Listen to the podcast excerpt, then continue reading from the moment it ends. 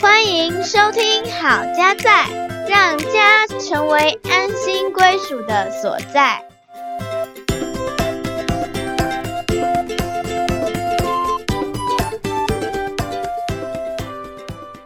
欢迎回到好家在，大家好，我是节目主持人心怡。我是嘉豪。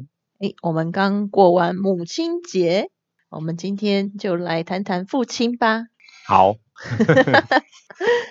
这次想跟大家分享的题目叫做“爸爸的超能力”。嗯，爸爸有什么样的超能力？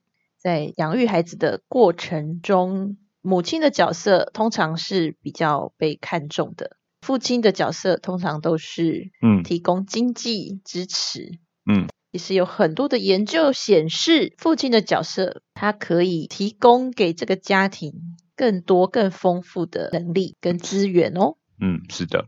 我们就从历史来看好了。哎呦，讲历史了。呀，在十九世纪以前呢，其嗯实父亲的角色是一家之长哈、嗯，是一种比较至高无上的，也是家中道德的教育者。是，那时候年代呢，还没有进入工业革命以前，通常都是在家工作。嗯呃，爸爸在哪里工作，其实你可以看得到他，嗯，就在你的身边。对，所以父亲会传承他的工作嗯给他的下一代，那同时也进行了很多生活啦、嗯道德上面的教导，嗯更甚也有包含信仰方面的教育哈。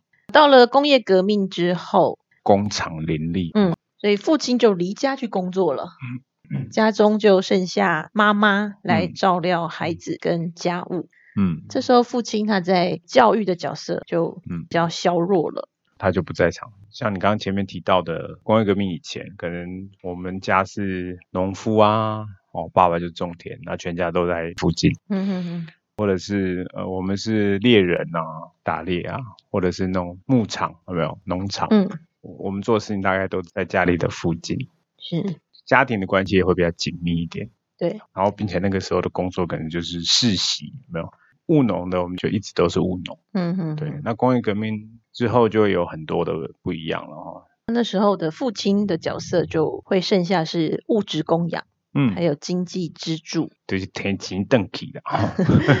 孩子也看着父亲的角色去学习说，哦，这个性别会做些什么样的事情嗯。哈、到了二十世纪的七零年代左右，开始呢在讨论父亲嗯。有这个照料角色，嗯哼，提到说希望跟母亲一起共亲职哈。嗯，共同养育孩子的这个角色再次的被提起，嗯，大家可以看到，就是我们这这几年不是有疫情嘛，嗯很多工作又变 work from home 啊，在家工作。诶，好像父亲又很常出现在家庭。是的，今天我们就要从研究来看看父亲对于家庭，特别是在孩子身上有哪些的影响力哦。嗯讲到父亲在养育这个角色，嗯我想在以我们华人来说，恐怕还是一个比较陌生的状况哈。嗯我们会看到说，因为妈妈在孩子出生之后，如果有哺嗯喂母乳，是，通常孩子就会比较黏着妈妈。嗯那父亲就会觉得说啊，他都黏你啊，都去找你就好啦。嗯好、其实有研究指出呢，孩子出生以后，母亲跟父亲呢，同样在他们的身体里面都有一种荷尔蒙，叫做催产素，会提高啦。哈、嗯那它会让人呢感受到平静，然后减少焦虑，会满足，还有安全感，也会有信任感，减少恐惧。嗯哼，好，所以这个是父亲母亲呢，一样都会有这样的变化。是，催产素又称为爱的荷尔蒙，嗯好、所以就是不只是母爱会大爆发哈，其实父爱嗯也是会跟着萌发。嗯，那我们来看一下哈，父亲跟母亲对于孩子的这个依恋关系。通常在婴儿出生的第一年，父亲跟母亲都会产生催产素，孩子呢会对于母亲表达出比较偏爱啊，或者是说要跟母亲分开的时候，那个分离的焦虑会 非常的明显。嗯但是到了这个 baby 的第二年，各位爸爸不要气馁，到了第二年呢，这个女孩子她会对父亲跟母亲的依恋没有明显的倾向了，然后男孩子呢，反而会对于跟父亲的交流嗯表现出明显的偏好。嗯，哦，正所谓什么单顾的洗礼耶。戏棚底下待久了哈，有力耶哈。所以呢，这个蒙特利尔大学的丹尼尔帕奎特 学者说，父亲跟孩子的依恋关系比较像一个启动式的关系。哈，嗯什么意思呢？哦，他认为母亲跟孩子的关系比较多是这种抚慰啊，使孩子平静下来。嗯那父亲呢，比较是带领着孩子，引领他们走向世界，嗯表现得更为突出。良好的父子或父女关系会影响到孩子呢，他们愿意去超越极限，然后勇于面对危险，抗压能力比较强，在陌生的环境会比较不害怕，敢于独立生存。这个就是父亲的超能力开始展现了。嗯哼，我想大家不知道有没有在网络上看到有一些很有趣的影片，就是在嗯拍父亲怎么样照顾一个孩子，有一些想都想不到的方法都会跑出来。特殊的是不是？对，例如说他们玩的游戏啊，会变得哦很刺激啊，很激烈，嗯哼嗯或者是父亲很会取巧哦，就是在照顾孩子的时候。例如说，我前阵子看到一个影片，就是一个父亲坐在沙发上，然后他就把他的小孩呢，那大概是一个 baby 哈、哦，就、嗯然后把他塞在他的裤子，用那个裤子呢绑在他的身上，哦，然后那个小孩子就啊啊啊啊啊，然后就趴在父亲的身上，感觉到很安全。然后父亲呢一下睡着，然后又起来看一下孩子，然后又睡着，起来看一下孩子，你就会想到说，这个可能是一个妈妈做不出来的事情，对啊，就是把小孩子放在他的裤子里头。哎，那我记得我跟我女儿呢，以前在骑摩托车的时候，天气蛮冷的嘛，可她就穿不够，给用，还可以用嘿。然后呢，我就有一个外套，很大件，我就把它套在里头。这个也是妈妈比较不会做出来。第一个，妈妈可能没有这么大件的衣服，哦，那妈妈也不会觉得说可以这样操作，哦，那父亲就会想一些有的没的，哈、哦。那这我想，这就是一个男性跟一个女性可能在先天上就有一些不同，有一些观念啊，有一些呃做法就会不太一样。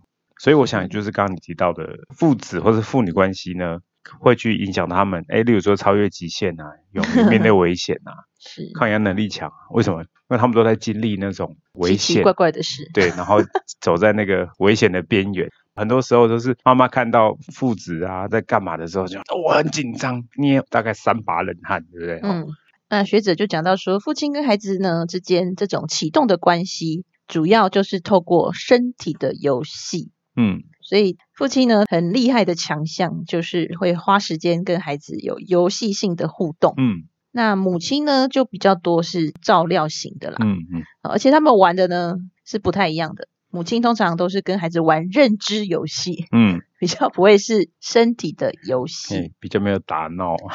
嘿，对，而且 Daniel 帕奎特这位学者，他认为说，打闹游戏还可以提升孩子的责任心、嗯自信心跟竞争力。嗯哼，都是的呢？都 为什么呢？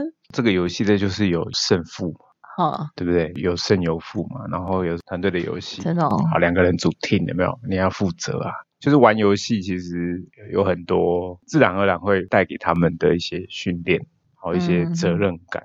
好哦。接下来我们就来看看爸爸在家庭当中的参与程度会带给孩子们什么样的影响。好嗯，首先，第一个呢是对于认知还有行为功能上面的。那无论是男孩或者是女孩哈，如果在童年的时候可以得到父亲比较大的参与，都可以预测出他们有更高的智商、更好的学业成绩和更少的行为问题。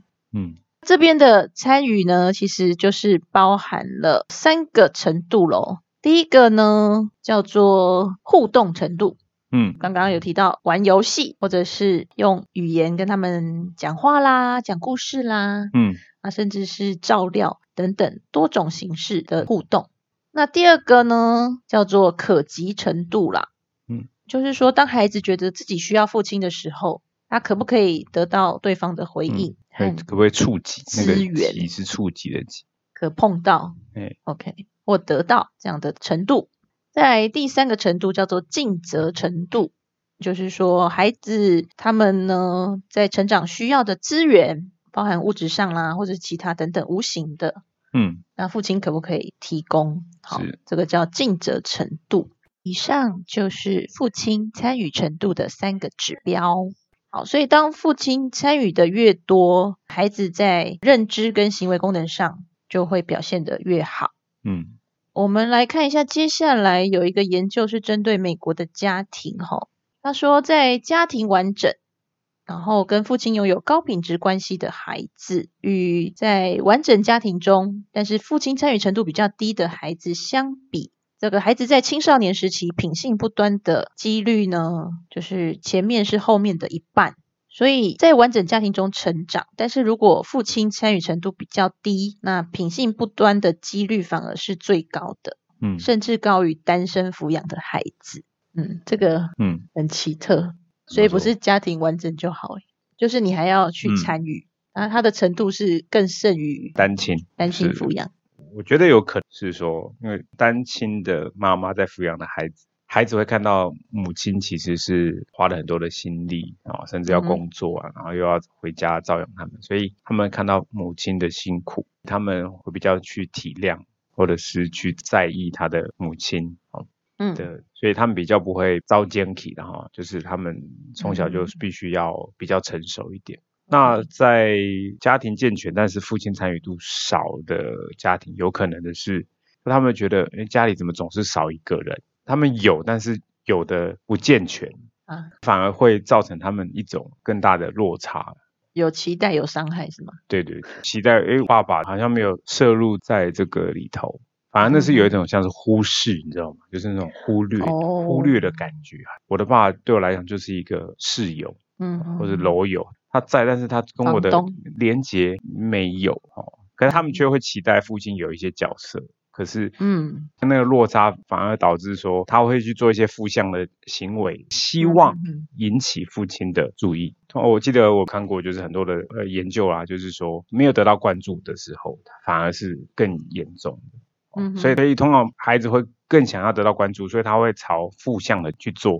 引起注意。他没有办法好到让父亲可以来给我一些口头的称赞或者是关怀的，因为他不够好，没办法，他们能是操作的就是负向，因为要坏很快嘛，容易嘛，嗯反而这样可以得到关注。对，所以我觉得可能是可以从这个角度去看这个事情，这个研嗯，究。那这一点真的非常重要，嗯，就是不要人在，然后心不在，对，或者是只扮演某一种工具性的角色。哦特别好，特别现在又有这个手机这个侵入我们的家庭。嗯哦嗯，如果我们有觉察到这个部分的严重的时候，我想它反而会是一个更大的帮助。嗯，就是对于孩子们未来的发展言行上面，好、特别在青春期的时候，呃，会减少他们品性不端或者是一些生命的危机。是像他也有提到说，女孩在青春期意外怀孕的几率呢，一样就是她是家庭完整，但是父亲参与的程度比较低，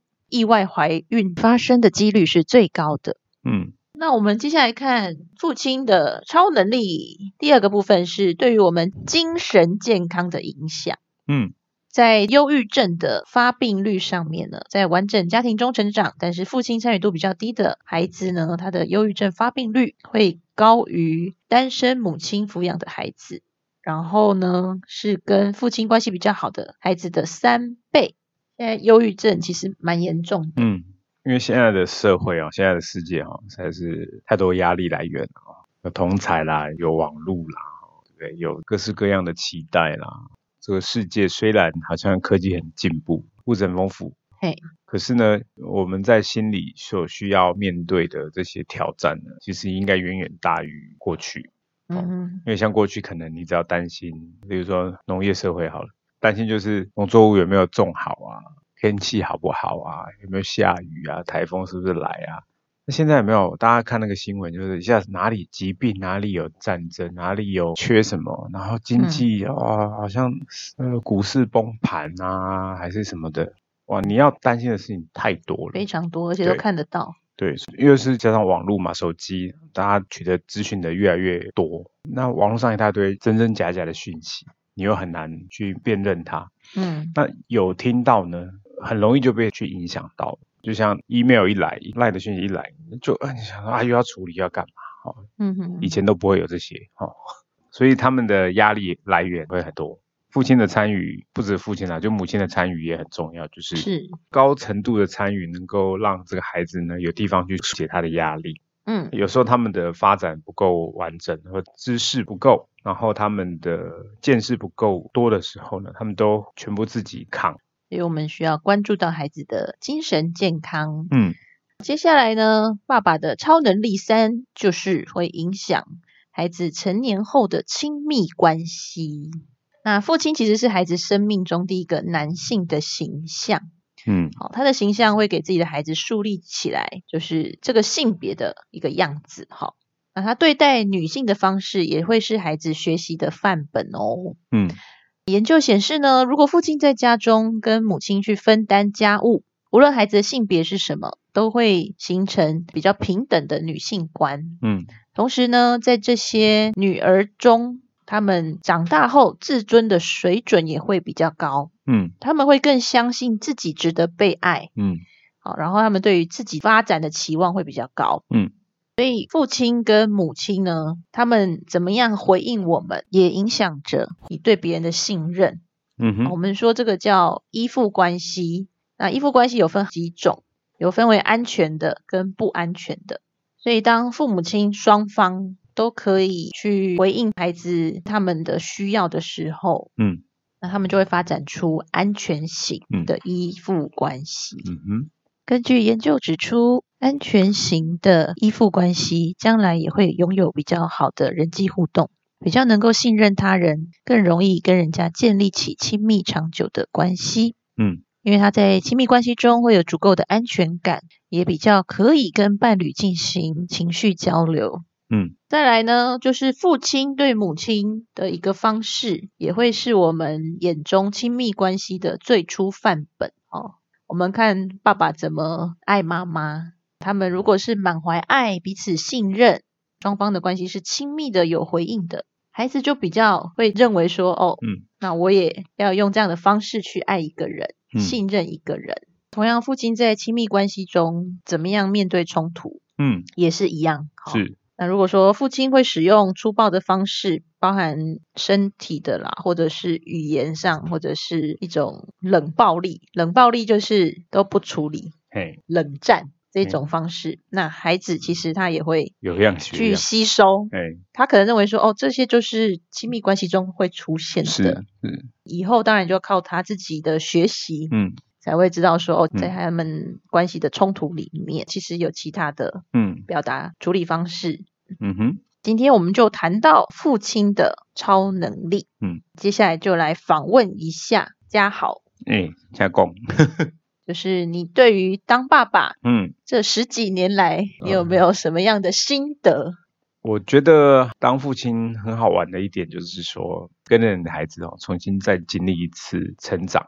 嗯对，也许小时候你有可能没玩到的啦，哦，或者是你没有注意到的点，你可以从跟你的孩子的互动过程当中去去经历，再一次经历那个。我觉得这件事是很有趣的。然后孩子的照料不是容易的，但是你看到你的太太，就是她也是一个人。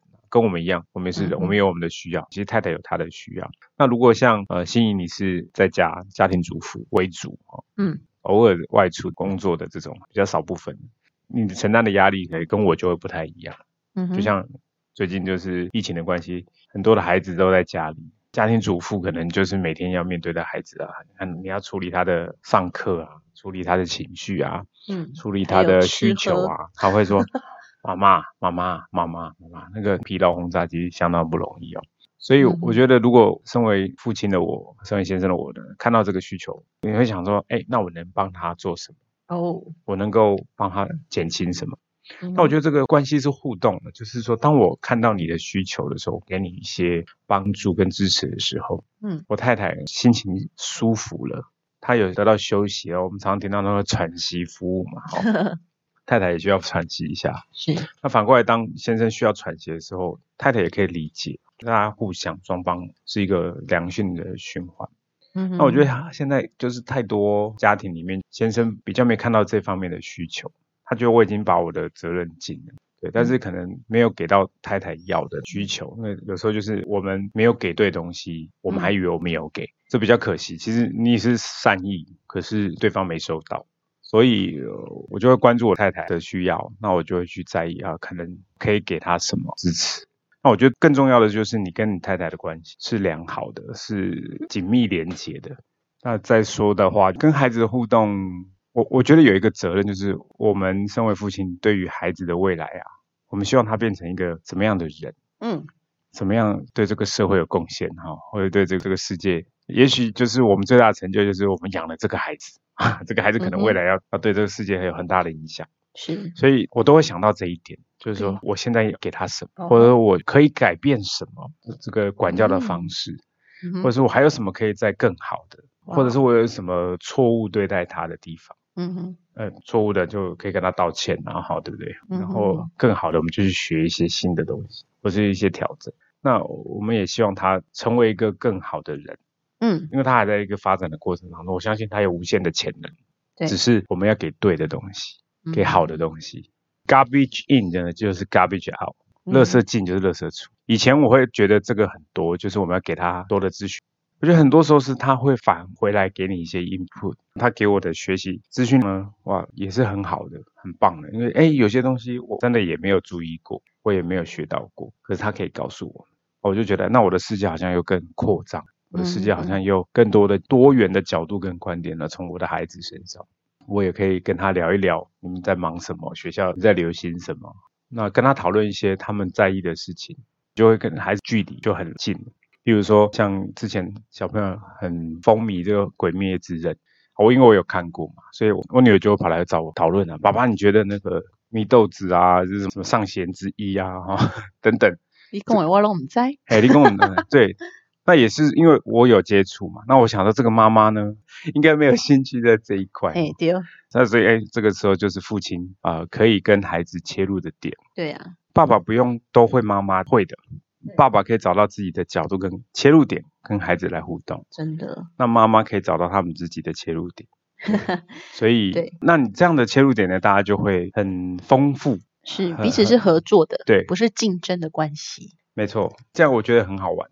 对啊，嗯，所以每个人都愿意投入，然后每个人愿意成长。嗯，那这个家呢，就是就像嘉豪讲的，是一个很丰富、很有趣，然后又可以在这边嗯得到滋润、嗯得到休息、嗯，得到保护的一个嗯地方。是。那我补充一点，就是我们在家庭里面总是会遇到一些难关啊，遇到每个人都会遇到自己的困难啊。嗯那如果我们能够在这样良好的关系里头彼此扶持，啊，也许有一些难关是全家一起面对的，问题都会发生，困难都会产生，对。嗯那我们可能没办法控制它，但是我们可以控制我们怎么去回应这件事情。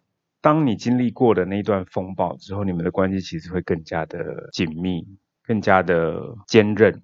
就是嗯很多植物呢，它经过风吹雨打雨淋，哇，然后它会长得更坚强。嗯，根抓得更牢。是因为他必须去克服或是面对这些难关。我想这也是家庭的韧性，是父亲跟母亲还有跟孩子们可以一起在关系里头去培养的，让家真的成为一个避风港。